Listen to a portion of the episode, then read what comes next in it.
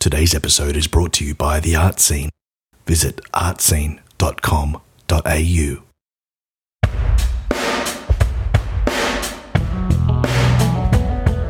Welcome to Glazed Over, the podcast for watercolour enthusiasts. I'll take you behind the washes, the dry brush, and the horizon lines to ignite your passion of all things watercolour. I'm your host, Tony White. Thank you for joining me. Now let's get stuck in. Hello, hello, hello, and welcome to Glazed Over. This is our 10th episode. Woo, we made it to 10. Good stuff. Thank you so much. We've uh, we've gotten past the usual failure rate of number 7. so that's the the average amount of time that the average podcast lasts. That's pretty average. So um, thanks for sticking with us and it's uh, we, and it's, it's been a bit of blast, bit of work. That's good good good bit of fun. And any way you can support, please do so. That'd be great. And um, yeah, share the show, share it amongst your friends and your enemies and all those people. And hopefully, uh, we'll keep this ball rolling, getting bigger and better as we go through. But no, I really appreciate your support. Uh, of course, uh, head on to our website or the website Tony White Watercolor, C O L C O L O U R dot com, dot com and you can subscribe to my YouTube channel and check out the podcast. You can check out my paintings that are for sale, and uh, you can check out everything that I'm doing on there. That's great. It's going to be a, a big hub that uh, everything points towards. Well, thank you so much. I really appreciate your support. Um, today's show, I'm going to going to be doing a bit of a discussion on a it's kind of a recap of a magazine article that I wrote, but it's um, it's it's sort of more technique based and a couple of little uh, little things about different things you can do with watercolor and thing and points to remember that might might help you know might help advance some paintings and it might help uh, trigger some uh, some cool thoughts and cool processes. Um, it's all about skies and how skies can make or break a painting, um, and how they're really important to get right and be nice. Nice. But who doesn't love a good sky? Skies in landscape paintings are fundamental. They play a very, very important role in the overall success, uh, success of a piece. I mean, most of the time, the light and the luminosity in a painting comes from how strong the sky is, or how strongly or how well the sky is painted. It, it can make or break it, as I say. It can tra- it can transform an otherwise boring scene into something strong and lively. Um, we'll go over a few approaches to skies and how I use them to establish the mood and atmosphere of a piece.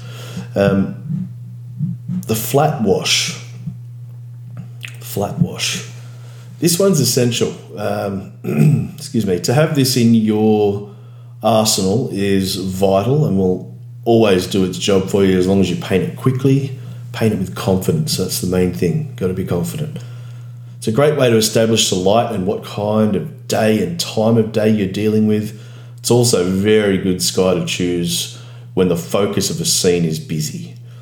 Remember to balance out the composition. A busy scene with a busy sky can be overwhelming to the eye. Poetry, wow. Overwhelming to the eye. It can, it can, lead to an unsuccessful and confused sort of piece of work. Um, whatever colouring you're choosing, err on the lighter tones rather than heavy. Um, that way you won't lose that luminosity. That's what you don't want to do. You still want to maintain a watercolour. Way I paint a flat wash um, sky is to spray the paper a little bit just to help the wash take effect and more importantly to alleviate some of that harsh, some of the harsh straight lines that can develop on that bone dry paper. Um, depending on your room that you're painting in, whether it's outside, how hot it is, all that. Just spray a bit so it uh, it takes it on a bit better, and just attack it. Go for it. Uh, while the paper is wet, you can paint whatever direction you like. Uh, as long as you go quickly and with confidence, so do not go back over anything once it's started to dry. The end result will be a nice, flat, subtle sky that will serve as a great source of light. That's what we want. Now, the graded wash, um, we generally paint this with the same approach as we use for the flat wash. Um, the big difference is we lighten the tone as we get closer to the horizon by using clear water instead of paint. Um, I mean, you can also use a different colour toward the horizon if you wanted to. Uh, just make sure it's lighter in value than the top of the sky, and that'll give you depth as well. Um, this is a great one for dawn or dusk kind of scenes. That light value horizon is really good for a backdrop for into the light silhouette scenes with buildings and figures, etc. Um, my favourite to paint uh, are loose clouds. Um, uh, uh, uh, while I do adhere to that rule of tone being lighter at the horizon, I um, apply clear water to random sections of the sky area and then just proceed to add colours to those wet areas, which in turn leaves the paper dry, the dry paper as our clouds, and you, you can finesse any unnatural looking edges and clean water to soften a bit up. Grey, blue, orange, a mixture of all three of anything you want, really, but most importantly, uh, with this is to work quickly and make sure that you are left with a good variety of edges, so nice softness there as well, and any straight lines or arrow shapes and things that have formed uh, are softened up. It'll make life easier when you're looking at the finished product because uh, those clumsy, hard shapes in a sky will haunt you. You will hate it. Every time you look at it, you go, shit, I should have fixed that up stupid. I hate that when you look at a painting that you've seen for years and years, and there's you know a couple around my place, um, and you look at it and you just go, oh, shit, I wish I didn't do that. I think that happens to all of us. That's pretty normal.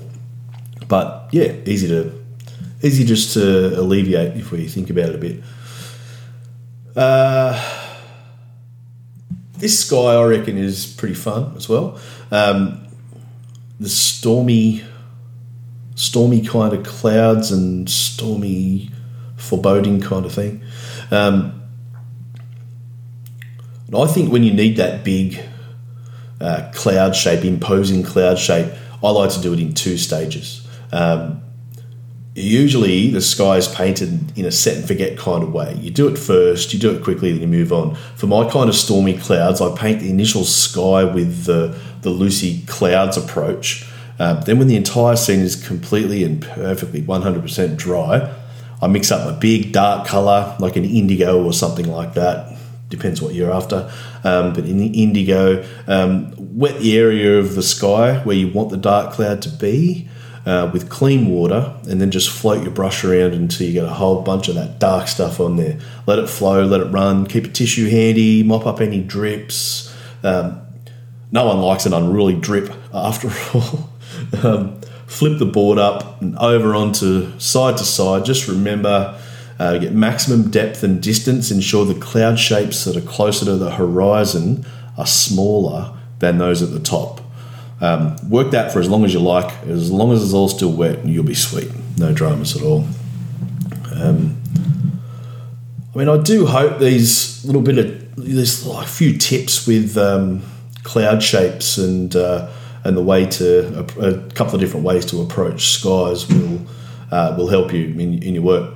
Um, a couple of things to remember: don't make your skies too strong, like um, like flat your flat skies. Don't make them too strong. Uh, a mixture of cool and warm is always a good thing. Um, leave white gaps. Use that paper's texture. I like to leave those little sparkly bits, and really let it rip. Just don't be timid. We're only painting. Just get stuck into it. That's the that's probably the main thing that I would recommend is just to keep an eye on that stuff. Just make sure that you're um, you know you're just having fun and you go for it. That's the big thing. Um, so yeah, just just basically get a piece of paper, um, divide it up into four, you know, masking tape or whatever, and just practice it. Just practice the clouds. Just do them quickly. Get into that pace, that rhythm that you want. Um, not slow. You don't have to be uber quick, but just definitely not slow because everything dries too quickly, and you come back to get stuck in, and it's all it's all over the place. So you've got to work pretty quick with with watercolor in general. Always think that quick, quick, quick. Um, not careless, but quick. So think. I always say think about it for a while and then paint it quickly, and get stuck in. That's that's all we're here for. It's just painting pictures, eh?